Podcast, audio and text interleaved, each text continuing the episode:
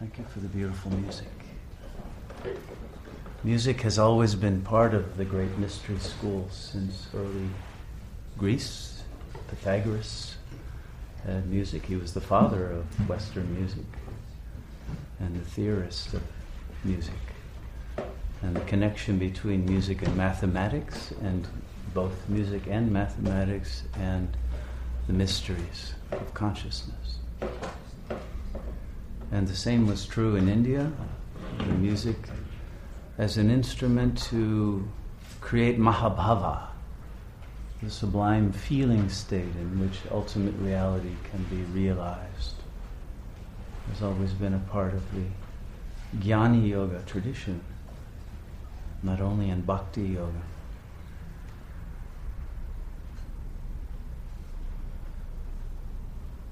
And music, like every other sadhana, has different purposes at different levels of consciousness. So the ancient mystery schools of Greece, as well as the Christian mystery schools when there was still Gnostic Christianity in its pure form, talked about the outer mysteries and the inner mysteries. The outer mysteries have to do with the mysteries of the unconscious mind the ego mind that is out of reach of that thin sliver of consciousness that we tend to identify with. And then the inner mysteries are only for those who have really transcended the ego, who otherwise cannot grasp the reality of non duality.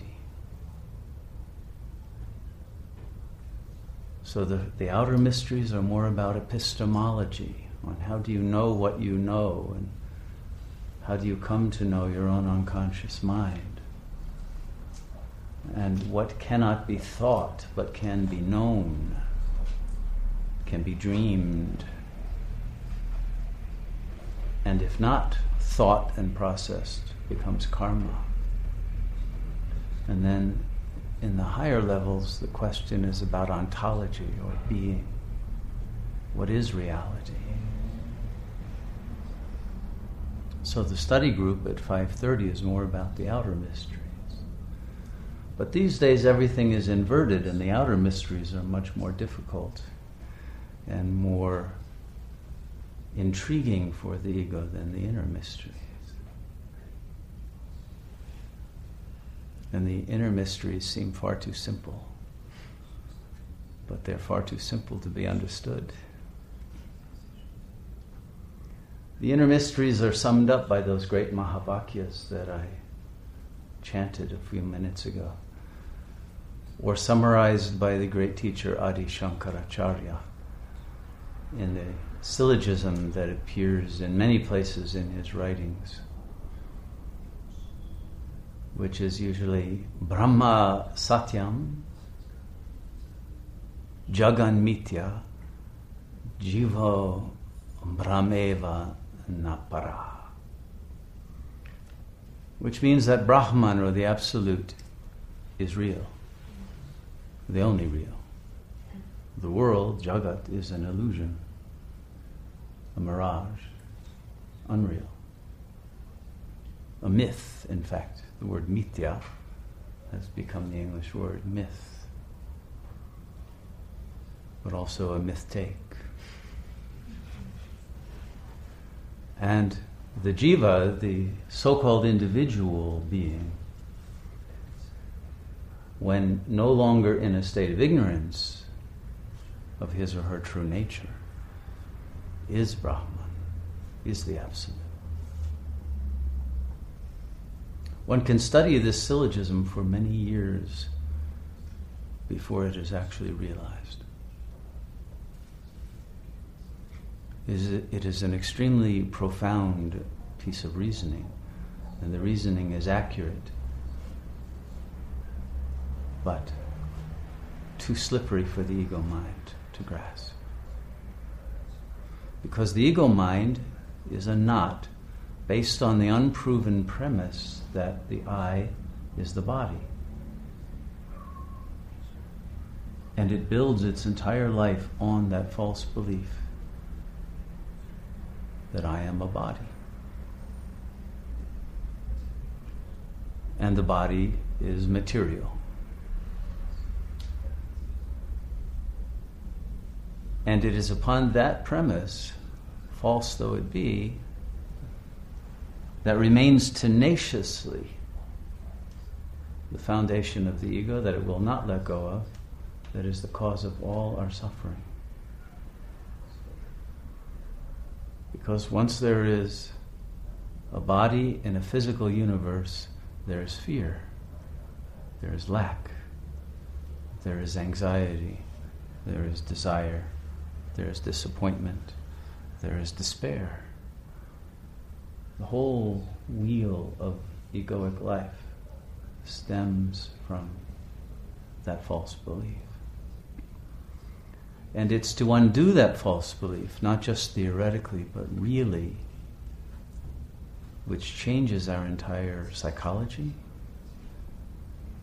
and frees us from the torments of ego consciousness.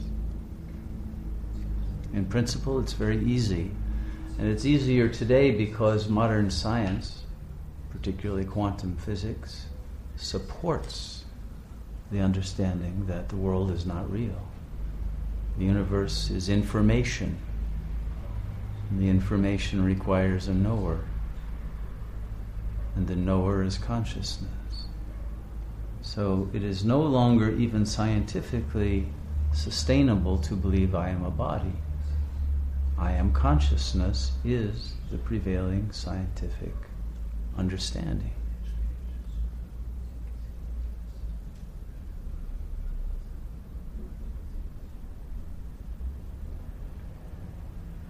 If we can simply get this and let go of the materialism that science itself is letting go of as its paradigm,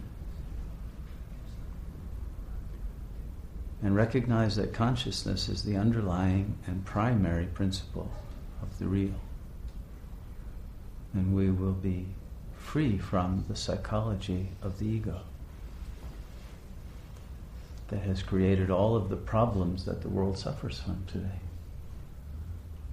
But it's one thing for a few scientists very high in the intellectual realms to know this, and for this to trickle down to the common person on the street or the power elite, even that runs things politically, or the social system that is based on an investment in a materialistic paradigm. And that's the problem we've had in the 20th century.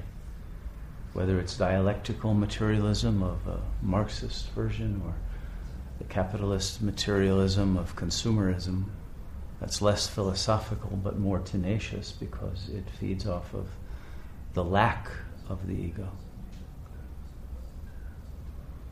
has stunted our growth and our ability to recognize the truth of the higher mysteries. And the higher mystery schools are a rarity today because religion itself has bought into materialism. And Christianity, for example, has moved from a Gnostic, metaphorical understanding of Christ to a literal, historical misunderstanding. And has literally wiped out the Gnostic Christians who were the original Christians, burned them at the stake, chased them away, converted them by the, the sword point, etc. So that we had a dark ages that we are still suffering from, and that the scientific or scientistic paradigm is a reaction against. And so the fear of returning to a religious dark age keeps us in a scientistic dark age. And in a tenacious holding on to a paradigm that needs to unravel if we are to create a new age in which peace is possible, and harmony, and love, and fearlessness, and a co creative unity of all peoples to solve the problems that the ego mind has created for our planet and for us. Here at the edge of extinction, the human race must awaken to the mystery of our own being. And that is why we gather here in meditation, in order to achieve the transcendence of the ego mind and its illusion of materialism and enter the freedom of the vast consciousness. The noosphere, as Teilhard de Chardin called it. The realm of pure intelligence that we have access to when the mind of the ego is silent, and rather than chatter, we are downloading the energy of our true being.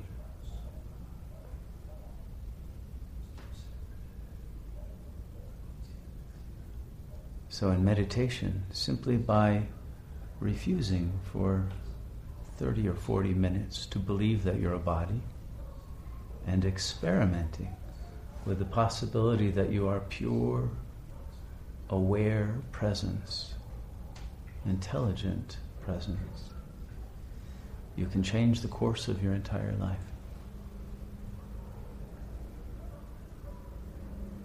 It needs nothing more than that experiment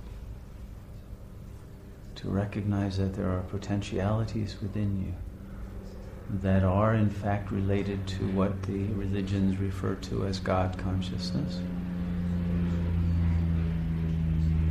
That can ameliorate the suffering of the body and of the emotions and of the mind and enable you to create a new relationship to yourself and to all beings.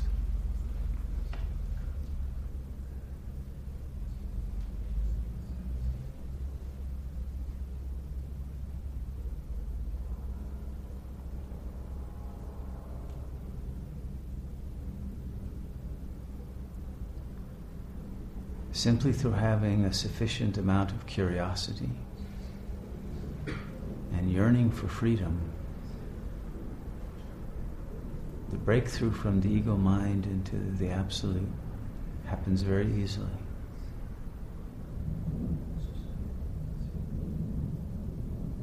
It just requires letting go of the belief that you already know who you are and it's a body. And at least reach that point where you don't know and you recognize the not knowing and empty out of all of the beliefs and ask the question, Who am I? If it's not a body, what is the I? And then you will discover a transhistorical self, never wounded by the traumas of childhood, never stained by conditionings and false understandings that is still united with the source of your being. And that enables the power of that being to flow through you with a current of energy that can resuscitate the life within you. Recharge your batteries and activate latent capacities of the brain and bring you to an understanding of reality that is beautiful, joyous, empowered, and free.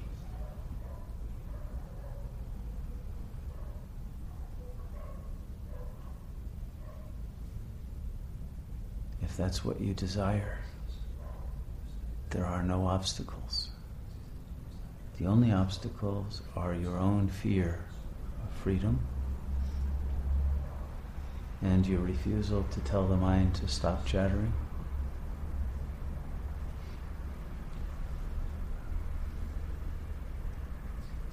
And your attachment to the desires of the body ego. If you're willing to let go of that, liberation is here and now.